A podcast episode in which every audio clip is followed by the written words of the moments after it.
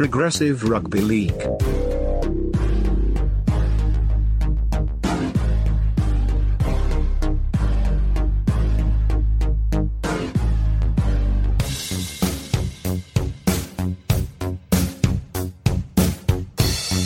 Greetings and salutations.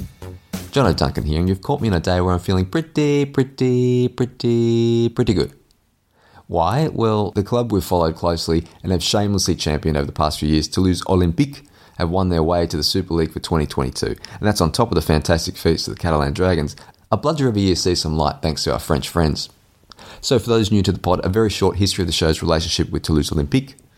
We started this pod as a very NRL centric show, but with hopes to learn more about the international game in general and French rugby league in particular along the way. It was a slow process to begin with, but the wheels started turning. We began following the fortunes of Toulouse Olympique along with the Catalan Dragons and Toronto Wolfpack through our weekly French Canadian Rugby League update segment. But it was when we read The Forbidden Game by Mike Rylance that the passion really slipped into gear, and we'll actually get to Mike in a sec. Through circumstance, we found ourselves in Europe in the northern summer of 2019, and before we left for that trip, we sent a random email asking if we could visit a Toulouse Olympique training session. Thank you, Laurent. We expected zero response, but we did get a response and a warm welcome.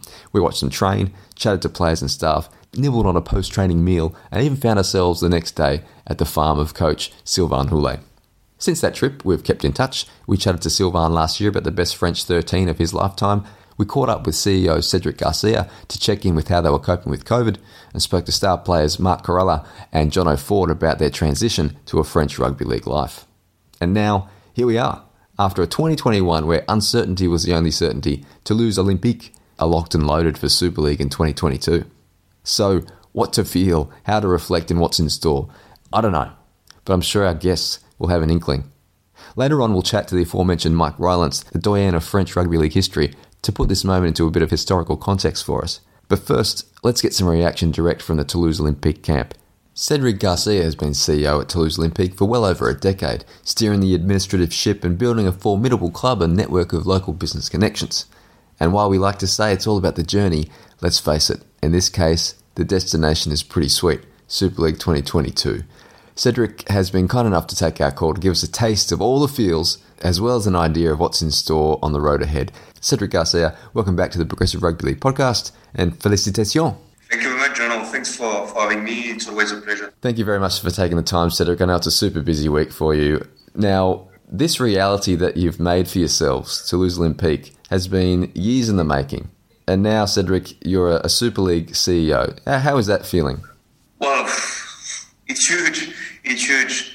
As you said, we've been working on this for, for years, and it's been a long road, long, tough road, with many hurdles on the, on the way, but we we kept going, going, going. I think we were really stubborn on this one, very determined, and also we took each each difficulty as as a learning curve mm-hmm. in a positive way. And in the end, we, we made it. We made it, and we're so thrilled about that.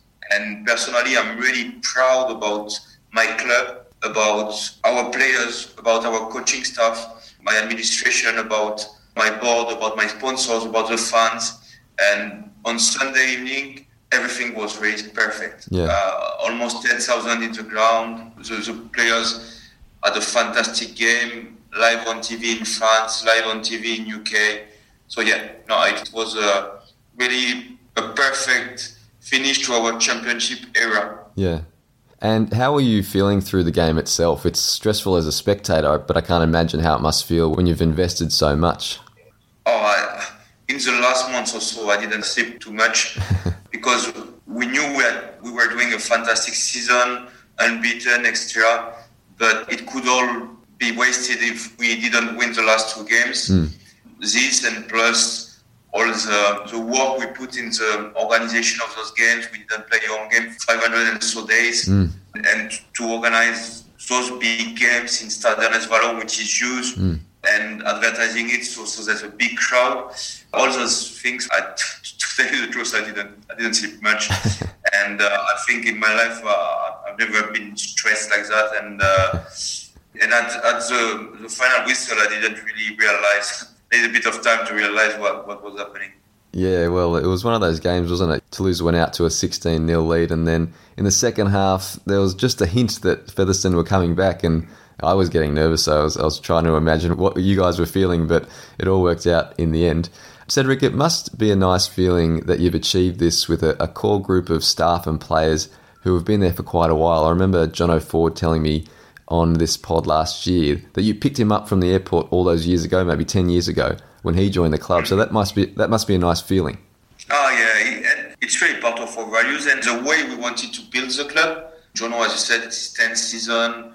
Bastien Ader was his 10th season. Sylvain has been head coach for eight years now. Mm. Uh, I mean, yeah, it's really how we saw the future of our club, and we sure hope that it will be what will make us last in Super League. Mm. As this continuity and have some players who, who went through all the step of our project, French Elite One comp, then League One, then Championship, and now Super League. They've improved with the club and they've made this project their own. And it's also fantastic for them. And you're speaking about John Ford. I mean, he had some opportunities to live and, and to play already in Super League and with some some other club, but he really wants. It's a fantastic achievement for him, and full credit to him for uh, for sticking with us and, and bringing us to where he wanted to bring us.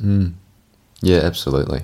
Now, Cedric, fans will remember that Toulouse Olympique were a chance for promotion for the 2021 season as Super League put out a, a tender of sorts to replace the Wolfpack. Of course, that didn't go your way, but how satisfying is it to have earned the right through your performances on the field? You're the third French team into Super League after PSG and, of course, Catalan, but the first to earn promotion on the field.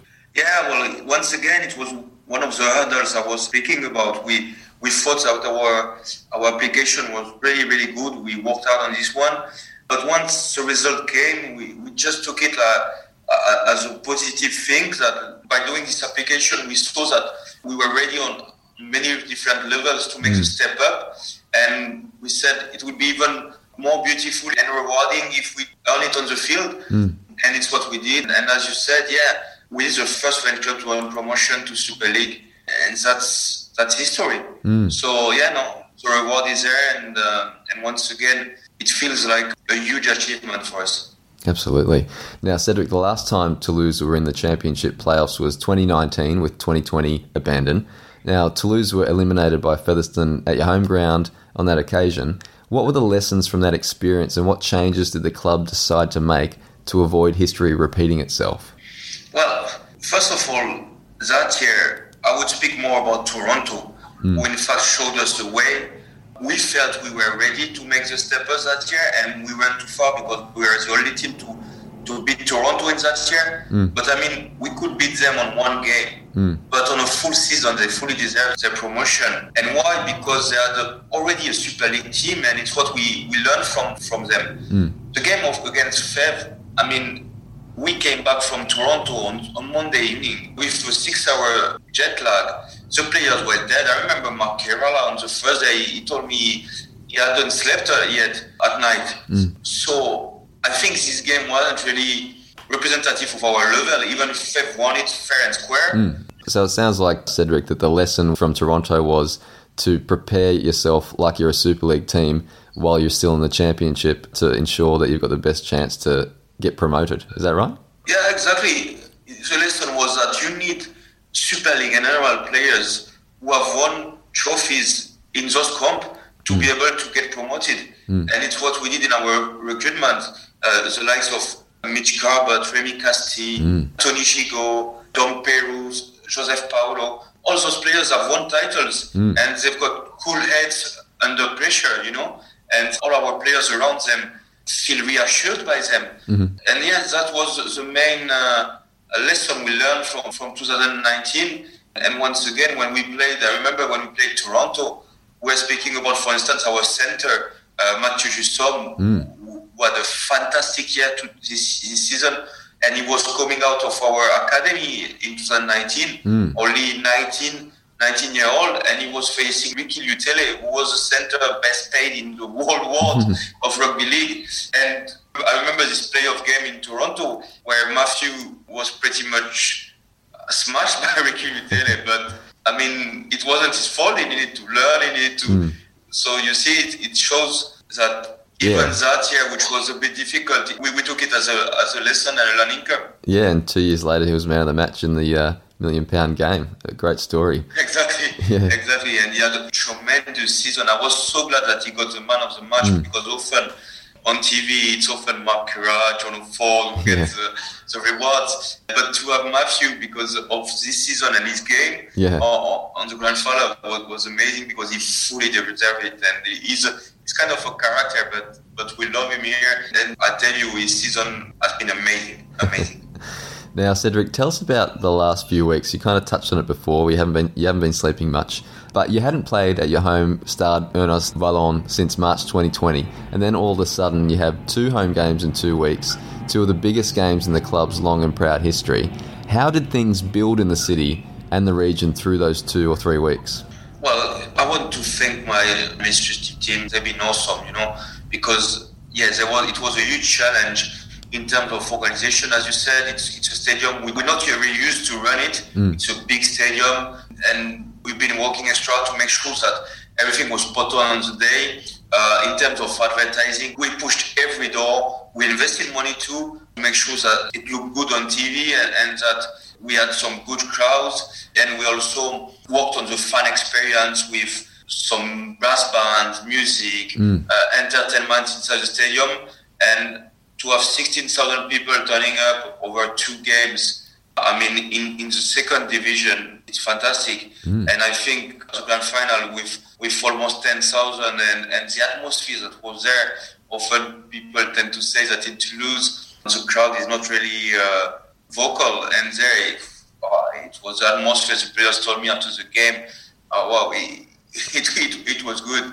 So the result really, we forget with the result everything, every hours, every every difficulty we had to Yeah. to overcome and yeah we're just happy with that and, and happy to show also france england and maybe the world that we can be a, a strong rugby league place Mm. Yeah, well, it came across very well on television, that's for sure. The crowd looked fantastic and the, the atmosphere really came through. So, watching from Australia at uh, 4 a.m. on Monday morning, uh, yeah, it it really came across very well.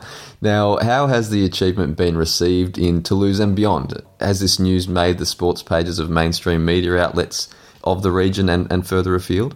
yeah yeah definitely especially with the timing that the catalans did the grand final hmm. in manchester and, and us the following day even if unfortunately the catalans didn't win hmm. but i mean the season was also truly top quality hmm. and those two combining made us some big medias following us hmm. like l'équipe which is the, the, the main Yeah. sport newspaper in france national one the french national tvs too. And yeah we had a coverage that i think we never got. And once again to have the, the game semi-final and final of both teams live on uk tv and french tv hmm. i mean yeah it, it was really really good. And i hope it's only the start. Yeah. with first coming while reaching super league we'll be able to, to market a, a derby between them and us. We'll work out to, to try to find a, regular tv coverage every broadcast hmm. in france. And with hopefully the vision of uh, the World Cup in France 2025, hmm. I think it can be really a turning point in, in French rugby league. We need to to use those fantastic opportunities to change dimension of rugby league in France. Hmm. Yeah, I mean, you could say it's almost a once in a lifetime opportunity where the stars have aligned so perfectly with the World Cup coming up, with Catalan being at the top of the table for most of the year in Super League, with Toulouse getting promoted as well. So, yeah, fingers crossed. Now, Cedric, you, you mentioned the television situation in France. W- what is the situation with Super League rights? And I know your, your finals games were broadcast by uh, Rodolphe Pires and Louis Bonnery on, on beIN, which is great. Is there anything in place for 2022? Is that something you have to work on as a club individually, or will you work with Catalan or the Super League to make sure you're on TV and, and get a good deal? How does that work? Well, it's a bit all, all you said. We started since the election of the new French Federation uh, president, chairman, uh, Luc Lacoste, at the beginning of this year. We started to work with him and the Catalans on a, on a strategy, mm-hmm. on a strategy looking all the way to 2025, mm-hmm. on strategy for, for TV, of course. Mm-hmm. And yeah, we need, of course, to work also with Super League because the rights belong to, to Super League Europe Limited. So we plan like to in the next couple of weeks to, to have a meeting and to see really how to, to move forward. We know that beIN Sports on the back of, of those four games have maybe a new interest in the Super League, mm-hmm. especially with first coming in. I've heard, I don't know if it's if it's just a rumor or, or if it's something true that Canal Plus, which is the other main TV broadcast, a bit like Sky Sports, hmm. would be would have a bit of interest. So I think things are moving. I think the fact that the fourth largest city in France is coming is, is joining Super League will definitely help. Mm-hmm. Now there's all to do, so we work as we, we used to do, and we try to work as French rugby league together because I believe, I personally believe that it's the only way for us to to strike a, a deal and to interest TV. Yeah, it sounds like a, a very sensible plan. So, looking back on this project of achieving promotion over the past uh, several years, how significant has the development of the relationship with Stade Toulousain been? And, and how did that relationship originate? How did it start? Well, I, I start by, by, by the start, you're right. So we secured the funding to rebuild our traditional ground, which is Stade uh, des Minimes. Uh, and the project started, the, the demolition started, but five neighbors had the um, construction permit cancelled Right. which was obviously a huge blow, but in France it's something which unfortunately happens uh, very frequently. And the Stade des Minimes is in the middle of the city, and it's something that in France is not really common. And so people were worried that there would be some, uh, even if the ground was there since 1937, uh, people were worried that there could be some additional uh, disturbances. So when this happened, we had like two options. First option, we stick with the original plan and we we go again and we don't know for how long it's gonna last maybe four five years without any insurance that it would reach its end or which which totally changed and made a u-turn and it's what we did there was like the will of the city council to maybe have like a partnership with Stade Toulousain and Toulouse Olympique Okay. and the two chairmen met and there was like the understanding that it could be a win-win Right. agreement. And it started from there, and we had some talks, and of course, some investments were made in Stade Wallon, the stade- stadium of, of Stade Toulousain.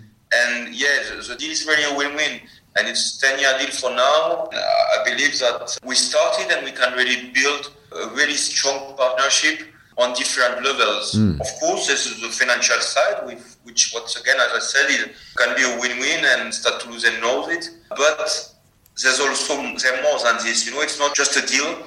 It's really, as I said, a partnership, and we can see that there's some links at every level between the two chairmen first, between the two administrations. Then uh, we worked on marketing together. They pushed our game and, and helped us to, to market our game. And on the sports side, too. Prior to COVID, there were some uh, some training session together between the, the two professional teams.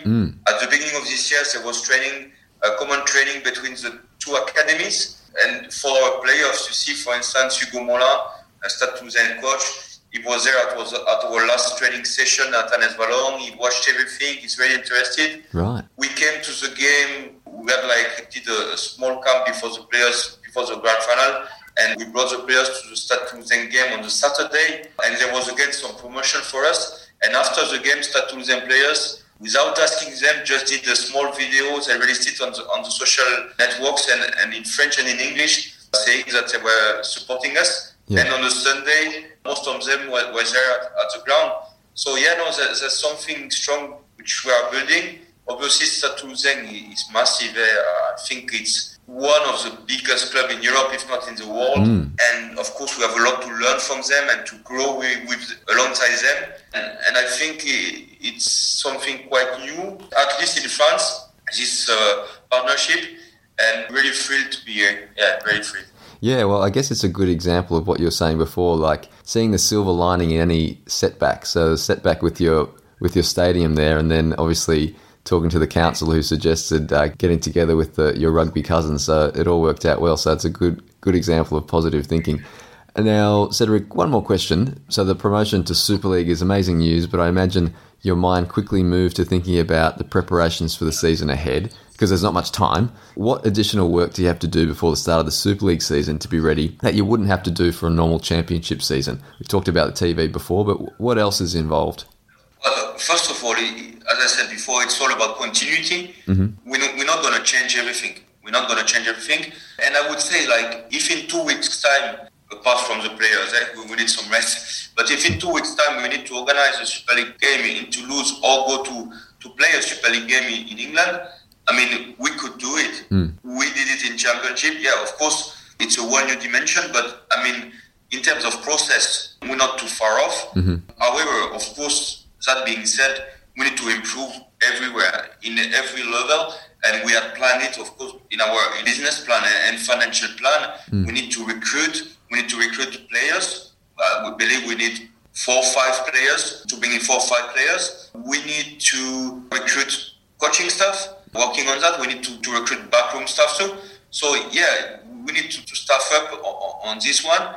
There's, um, as you said, all the commercial side, TV, but also sponsors. We need to really work work out on this. And after, uh, once the feature list is released, that's what we were doing in championship. Also, we need to tackle the logistic issues Mm. with all the travels uh, associated with these cross-channel games. Mm. Geez, uh, that's a lot of work to do. I'm exhausted just thinking about it, but I'm sure you're you're on top of it, Cedric.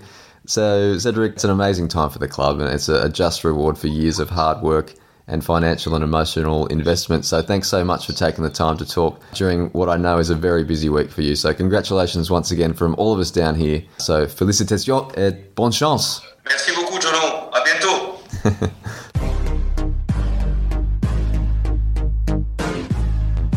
Progressive Rugby League. Thanks, Cedric. Now, before we get to Mike Rylance, I thought it might be a good time to share a couple of short snippets from Toulouse related interviews we've done over the past couple of years. The first is from a 2020 chat I had with Toulouse stalwarts Mark Kheirallah and Jono Ford, while the second is from a chat Big Al and I had with coach Sylvain Houles back in 2019 at his farm in Rurigos. I think, in the context of Toulouse's promotion, it's a good insight into A, how Mark and Jono viewed the project of trying to gain promotion for a club and city that has become their home, and B, Sylvain's attitude to developing Toulouse's style of play. So, first, Mark and Jono, and then Sylvain. Mark, we've been watching from afar for the last few years on your quest to play in the Super League, and year by year you're getting closer and closer. What would it mean to you and the club? Everything.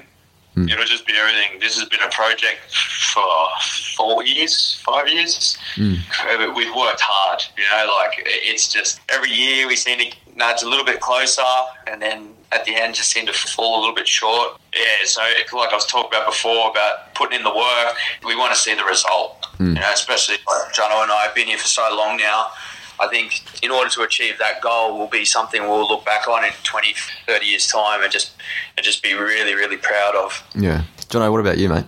It is a big it's a big deal for, for the club and for, for me personally. It's hmm. sort of something, you know, I've invested my time and energy in. We could have left numerous times to do other things like everyone could have. Like a lot of people in the club could have left, but we've all sort of stuck it out. So now it's sort of something that it drives me, but it, it doesn't control me Yeah. because I've it's been a, a bit of a process, what four or five years, like Killer was saying, but it doesn't drive me to. What driving me is that we have failed, but we've mm-hmm. grown. Mm-hmm. So we've got better each year. We've improved. It's made me grow as a bloke, as a dad, as a father, as a mate, and as a person. So yeah, it is a big deal, but it's it's everything that goes along with it. Because there's a lot of failures that are coming through it. Probably, I think if we jumped and made it first year, everyone would have been like, "Wow, how good's that?" You know, looking back, we wouldn't have been prepared mm. we wouldn't have been prepared and we you know, we may have slid straight out and then that would have been it. So Yeah. I'm enjoying the process of where we're at, how we're going, and I want to see it through. So it's the growth Yeah. for myself and for the club that I'm really enjoying. Progressive Rugby League. Yeah, the French style. I mean, it come from a little bit deeper than that. It's mm. like so. I, I was a player at Toulouse, and uh, before that, so when I was playing, we had a style where I wasn't like as a player. I didn't understand what we were doing. I didn't know what we were doing. It was all about completion. It was all about keeping the ball, and we were like, as a player inside, and like that. Oh my god, it was and boring. Ah, then we were like, we were not happy.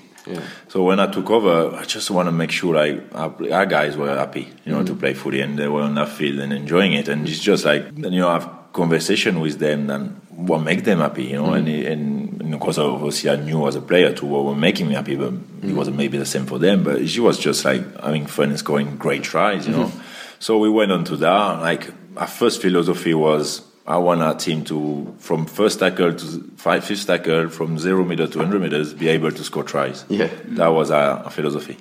So you see something, you recognize something, you go, you go and you go full on, and you you recognize it. And so from then we have to work hard on our skills, mm. you know. And we went there like the first couple of years, and, and we still are, but we just like catch and pass, you know, mm-hmm. like the way we catch the ball. I went to Warrington just to study pass, you know, mm-hmm. like I went I asked Tony Smith to if I could come there, like just to I, I whenever Tony was the coach over there, I really liked the way and they were passing the ball. Mm. So I just asked. I knew the, the assistant coach there. I said, "Can I come for mm-hmm. one week?" And I went there. And Yeah, really. They teach me pass. Yeah. You know, and I came back, and the I think if you ask the boys, are like we just like cooling me you using that tumble pass like every minute. You know, and I, was- I just we went there like for two months, practice, practice, pass. You know, improve our skills because they were important to the lab. And after that, what we looking, you know, like what, what we're gonna look into the defense to create them opportunity and try them and go full on and be hundred percent uh, happy with that. Progressive Rugby League.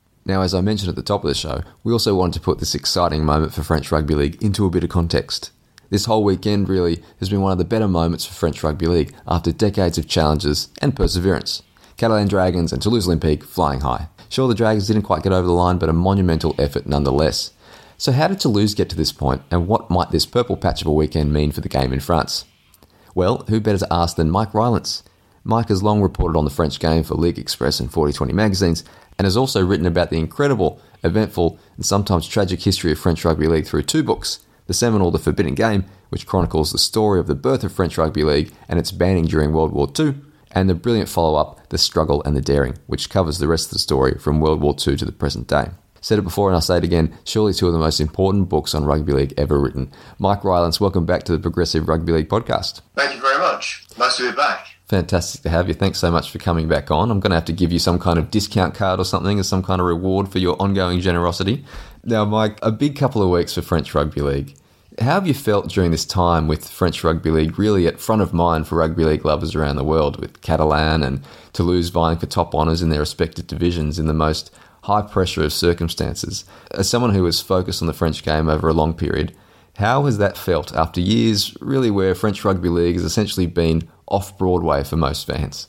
I don't think we've had a weekend like this for French Rugby League. Not one that I can think of anyway. The fact that we have one team competing for the highest honour and coming very close to it within Super League, the other about to join them, so that we have two French teams in Super League for the first time. Well, we've never seen that before. There hasn't been this context before in hmm. the history of the French game because, of course, French teams always played amongst themselves. British teams always played amongst themselves. The hmm. two have never come together before in this way.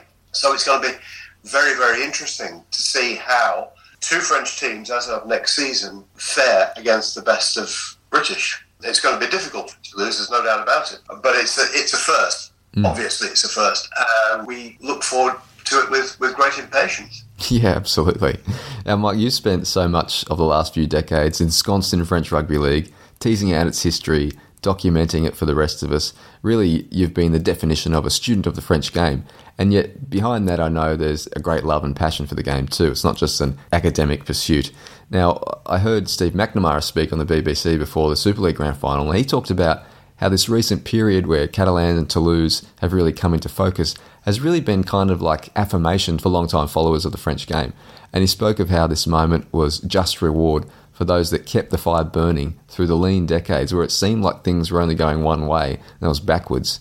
And Mike, you've been there the whole way really over the last few decades, never cheerleading, but bearing witness, shining a light, diligently recording, and through your books providing such a service to we rugby league fans and particularly those that want to see a successful French rugby league. So these last few weeks, topped off by a brave performance by Catalans in the Super League Grand Final and the brilliant achievement of Toulouse Olympique, must really warm your heart. I, I guess I want to ask, have you allowed yourself to get swept up in this moment? Well, it, it's certainly been a long time coming. And uh, yeah, I've been very grateful that this has all come together now because you're dead right. We have seen some lean times over the past few decades, I, I guess. And, you know, you spoke about my own role in this, but I mean, I, I took the attitude that somebody needed to keep the spotlight focused on French Rugby League on the other side of the channel.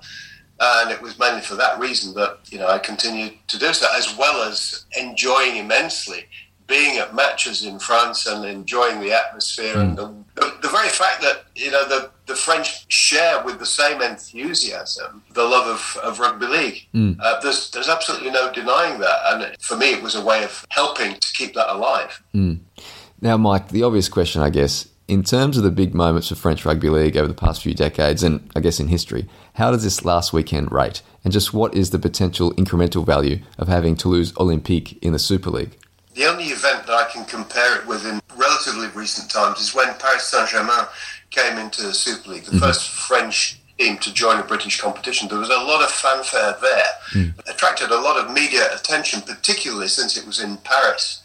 Also, when the Catalans joined, but that was perhaps on a slightly lower scale because it was centered in Perpignan. Mm. Not many people in France knew a great deal about Perpignan or indeed about Treize Catalans, the forerunner of the Catalan Dragons. Mm. But I think these two teams, as I said before, being together in the same competition and therefore playing each other twice mm. should should ensure that the media spotlight is directed towards French Rugby League again, mm. as it was before this weekend, the weekend we've just gone through, because there was reporting in French newspapers that where you wouldn't expect to see any mention whatsoever of, mm. of rugby league. In L'Equipe, they had a couple of pages, the French Sports Daily, that is. Mm-hmm. Midi Olympique, the, the rugby newspaper, normally has half a page devoted to rugby league. This week it had about six or seven. Wow. And not to mention radio and TV and all the various online services. So, mm. yeah, it, it really has been quite massive and pleasing to see, of course. Yeah. And I guess there's so many levels to the benefit of Toulouse Olympique in the Super League. Obviously, the, there's the two teams factor, as you said, so two derbies that you can really build into something special, and hopefully that can drive television interest. And then you have the city itself. Toulouse is a, a big city of, of, big industry, home of the French aerospace industry, I think. Uh, the potential is there. What we really need is A, for this promotion to stick. That's the most important thing in the short term. And B, for some wise administrators to to use these perfect conditions, potentially once in a lifetime opportunity to make some headway for the game in France and for the Super League competition in general. And I, I haven't even touched on how this can potentially dovetail into a benefit for the French national team and, and for the Rugby League World Cup, which is being held in France in 2025. So, so much there. So, Mike, I guess a, a question is can we be bullish about what the future might hold for French Rugby League? After all, it seems like on and off the field, things are starting to finally fall into place or does history teach us to to be cautious about our optimism? I think very much the latter. Actually, I'd like to be super optimistic mm-hmm. about the future, but you're right. History has taught us uh, not to be too optimistic, and particularly you touched on this point. Toulouse need to make sure that promotion sticks mm. because if plans we hear about for Super League within a season or two switching to two divisions of 10, mm. then everything is going to be back up in the air. Mm. It's something that I would very much regret to see. But if the, if the leading clubs have their way, then we're going to see Super League cut to 10 teams and a second division, in effect, of another 10 teams. Mm. So we're back to first and second division. And that would not help whatsoever because Toulouse and the Catalans would be very likely in, in different divisions and therefore the opportunity for them to meet on the field would be lost. Mm. So that would be a very sad development. In the meantime, Toulouse have to strengthen their squad. I don't think there's much doubt about that mm-hmm. in order to be competitive at Super League level, even though they are likely to show loyalty to the players who got them there. Mm. So it's going to be it's going to be a very very testing time. At the same time, I've got to say I do feel sorry for Featherstone. Mm-hmm. I mean, Featherstone have worked and worked and worked it's a rock solid rugby league community. Mm. And you think, where is rugby league actually going? Is it going away from its roots? Is it going towards big money, big cities? Well, of course it is. That's that's the way of things. But mm. you can't help feeling a little bit sad that Featherstone and clubs like that are not going to be in on the party. Mm, yeah, I see what you mean, Mike. It is a the tension there between respecting the traditional heartlands and looking for new horizons. It is a, a tension there, and I guess in Australia we have, I guess, uh, traditional teams like the North Sydney Bears and Newtown Jets who have gone into the, the second division. There's still a place for them, but they're no longer at the table at the top. So it seems Yeah. like that could be a path. But then again, those traditional heartland teams in the UK have quite a pull, so they might get their way in the end. But uh, I guess it's one of those things that we'll have to wait and see. But Mike, you were mentioning Yeah. off air that you actually watched the game at the Featherstone home ground because you weren't able to get to, to France this year. So you, you do know firsthand experience of how, how strong and rusted on that rugby league community is. That's absolutely right. I mean, if circumstances had allowed, obviously I would have been in France for the game, but that wasn't possible. So I thought the next best thing will be to be a, a neutral at Post Office Road, which is virtually impossible, mm-hmm. uh, um, and listen to the fans chanting their support for their team. But what I should add to the previous point about Featherstone and Heartland teams possibly falling a little bit by the wayside, the same thing happens in France, where you've got the Elite One competition starting this coming weekend mm-hmm. with those famous teams from the past, like Carcassonne and Lézignan and Villeneuve and so on, who are falling into the same kind of category hmm. in that all the media attention is now focused on the top two teams, not on the others below. And do we find a future for that competition as well? That's what the federation has to work out hmm. in the next year or two. Yeah, that is a key, isn't it? Yeah, the future of the Elite One. It's it's had a, a good year, and you wouldn't want to see that fall by the wayside after such a good period. Now, Yeah. people in Australia and New Zealand in particular might think of Toulouse Olympique being part of Super League as something that has come from a bit of you know left field, but that's not true, is it? You know, getting into Super League has long been on the minds and in the plans of Toulouse Olympique. Can you give us an overview of Toulouse's previous attempts to enter the English top flight? Yeah, it goes back to 2003, where three teams, Toulouse, the Catalans, and Villeneuve, put forward their candidacy for Super League. And to everybody's surprise, it was not Toulouse who was selected on that occasion. As we hmm. now know, it was the Catalans. And so they, Toulouse, went away and prepared various other plans and portfolios to get into Super League, all to no avail. The British authorities prevaricated to some extent. But then Toulouse rejoined the British competition at second division level in 2009, where they stayed for three years. It wasn't clear what that purpose was, really. Hmm. In any case, they finished 10th, 8th, and 10th in those three seasons hmm. out of 11 teams. So it wasn't a successful period at all. Then, a couple of years later, there were one or two changes at the top in Toulouse, with notably Sylvain Houles taking over as coach and they won back-to-back championships in, in France and then were accepted into League One, which was the third division, winning promotion, got into the second tier and first of all missed out on the top four. Hmm. The following season they qualified for what was the middle eight, four teams from Super League, four from Oh, yeah. the second division, a system which has since disappeared. And then 2019 finished second, but lost the preliminary final to Featherstone. No playoffs last year, so Lee were promoted, even though Toulouse were leading the table at the time. Hmm. And then it comes to this season where finally Toulouse get into Super League on their own initiative, on their own ability, hmm. and it, it's it's just been such a massive achievement over that period of time. Going back to 2003, you know, it's it's a big, big achievement. It is a massive achievement. I, I guess it's important to reiterate that they are the third French team into Super League after PSG and, of course, Catalan, but they're the first to earn their way to the top flight through on field exploits. So that, that's quite interesting. And I guess also, I didn't realise, Mike, that you kind of intimated that Toulouse were favourites in 2003 to get the, the green light, but it ended up being Catalan. Is that did I read that right? Yeah, that's absolutely right. Yeah, everybody thought that the plans that Toulouse had put forward in every respect were advance of the other two clubs. Hmm. And the reason that the Catalans got the nod was that they thought the, the authorities thought that there was more scope for development of the game down there than in Toulouse, Right. where it's true that the game tends to be a little bit overshadowed by the big rugby union team, Stade hmm. Toulousain, whose ground, ironically, Toulouse Olympique now hmm. share. So that also shows how the relationship between the two rugbies has changed over those years. Yeah, they've made a concerted effort, haven't they? The top brass at Toulouse Yeah. Olympique to really get along and, and sort of build a relationship with Stade Toulousain.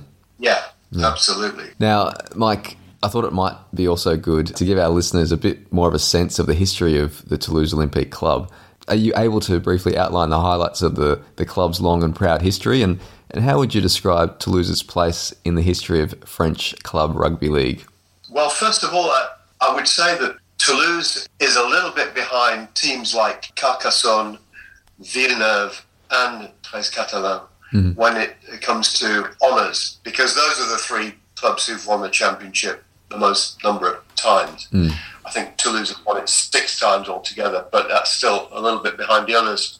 Uh, they're not known as one of the great glory teams of French rugby league. Hmm. However, they were formed as far back as 1937, not in the very earliest days in 1934, but they were founded by the French rugby league's founding father, Jean Galia himself, um, who had business interests in, in Toulouse in 1937. And their history has, has been one of ups and downs. Their best period was probably in the mid 60s and early 70s when the, they had a, a captain called Georges Ailleres, who captained the France team in the 68 World Cup, where they, they lost the final to Australia Right. with a fullback called Pierre Lacaze, who whose nickname was Papillon, butterfly, who kind of floated around at fullback and kicked goals from all over the place. It was a charismatic sort of team that they had at the time and, and won the championship on one occasion by a record score. So that was probably their, their best period, but they, they won the championship again uh, after that at various points. 1999 was another occasion when they won it in Paris. And then more recently, as I said before, winning back to back championships when they really started to put things together with Sylvain as, as coach Yeah. uh, before joining the English competition. So yeah, it's got a great history, and it's also had a few ups and downs. Hmm. Now, let's hope we can see a, a certain future lying ahead. And I guess Yeah. in, in terms of their place in the history of French rugby league, well, what's just happened over the weekend is a real game changer that kind of shoots them up to the top of the charts almost. Yeah, let, well, let's hope so. But Let's I mean, so, the yeah. one advantage, of not the one advantage, but a, a big advantage that Toulouse has, is being able to draw on the economic benefits that a big city provides. And hmm. that, as you said before, it's home of the, the French aerospace industry. You've only to look on their club website to see the connections that the club has been able to make hmm. within the Toulouse business community with various events taking place there. These are all high profile, potential game changing connections that they are making. Hmm. Now, Mike, it's obviously way too early for predictions, but you know, can we lead with the chin? Do you think they can survive their first season in the top flight next season, 2022, Toulouse Olympique? Can they survive? Uh, well, it depends what we mean by survive. We assume that one team will be demoted, but what if it's two? Or what if it's A what, restructure? what if, yeah, what if there is a restructuring? What happens then? That would be a massive shame. Hmm. On the field, well, the progress of Toronto doesn't lead us to be particularly optimistic. They didn't win any of their games before the pandemic came hmm. along, in spite of a similarly expensively assembled squad, perhaps even more so than hmm. Toulouse hmm. have, actually. So, yeah, I don't rule anything out. I mean, I think Toulouse are capable of, of really proving that they are a team that's here to stay, particularly with the astute coaching of, uh, of Sylvain Houles. They're going to keep their players as a reward for getting them there in the first place. I don't think there'll be too many changes, but they're bound to bring some in, Yeah. particularly amongst the forwards. Yeah. So I think it's looking good. I'd like to be very optimistic, but as we said, cautiously optimistic, I think, is the way to go. Yeah, that sounds sensible. And it makes me think when you're talking about the potential restructure for the next TV deal, it, it probably means that the next 12 months for Toulouse and having two French teams in Super League is, is just so important that you'd think if there's some kind of television deal they can strike over the next 12 months that you know points to growth potential for Super League coffers, then that might be a, a good thing for considering keeping two French teams in any restructured Super League. So there's a lot of water to pass under the bridge, but you really get the impression that the next 12 months is, is pretty key for, for the future. Yeah, the TV deal could be interesting actually because the Sky deal as it is, well, Sky doesn't broadcast to France for one thing. Yeah. Um, French native broadcasters are notoriously difficult to to deal with and to get to part with their money unless it's soccer. So that's going to be interesting in itself. But it, if it could be sorted, then it would be uh, potentially very, very rewarding. I think. I should also say that let's let's use this as a as a catalyst for the French game in general to develop at the at the lower levels, bring more youngsters in to play the game. I'm sure that that would be one of the main benefits of this whole weekend. Well, let's hope so. Anyway. It can only be a good thing, all this attention on those two clubs. They, uh, they do have a, a good record of bringing young players through, so uh, this can only help in that department, you'd think. In fact, the two try scorer for Toulouse last night was Matthieu Jussaume, who came through the French juniors. We're seeing some good young players come through into the Catalans team now after a period, a fairly fallow period actually, in terms of homegrown production. Right. So let's hope the kids are attracted to the game as a result of these two teams' prowess. Yeah, well, you're right. Jussaume was uh, was outstanding. I think he was man of the match in the end, and, and he scored a pivotal try in the second half when, and that was a satisfying try on a couple of counts because a it kind of sealed the match, but it was also a made in France try. You know, Remi Casty made a bullocking run. Then he passed it on to Pelissier, who shoveled it on to Jussaume for the for the try. So it was um it was a nice touch. Yeah, yeah, it was. The way he took his first try showed real class, I thought. Yeah, he's definitely one for the future. In the same way that Arthur Mourgue Oh, is in the in Catalan's team. He didn't get much of a chance. He only came on late on, but you know, he, he's definitely one to watch as well. If France can bring these players through with a few more uh, alongside, then we should see better international competition in the future. Well, we'll see as early as uh, two weeks' time when they play England down in Perpignan. Yeah, that's Anyway. right. I think that'll be very interesting. Unfortunately, it looks like there's a couple of injuries to some of the key players to France there, but uh, that happens, so it'll be a, a bit of a test for the depth. Well, there's plenty to keep French rugby league fans interested over the next few years. That is for sure. We're, we're out of time, but Mike Rylance, thanks for sharing your expertise once again on the Progressive Rugby League podcast. And it's my pleasure. Pleased to be here.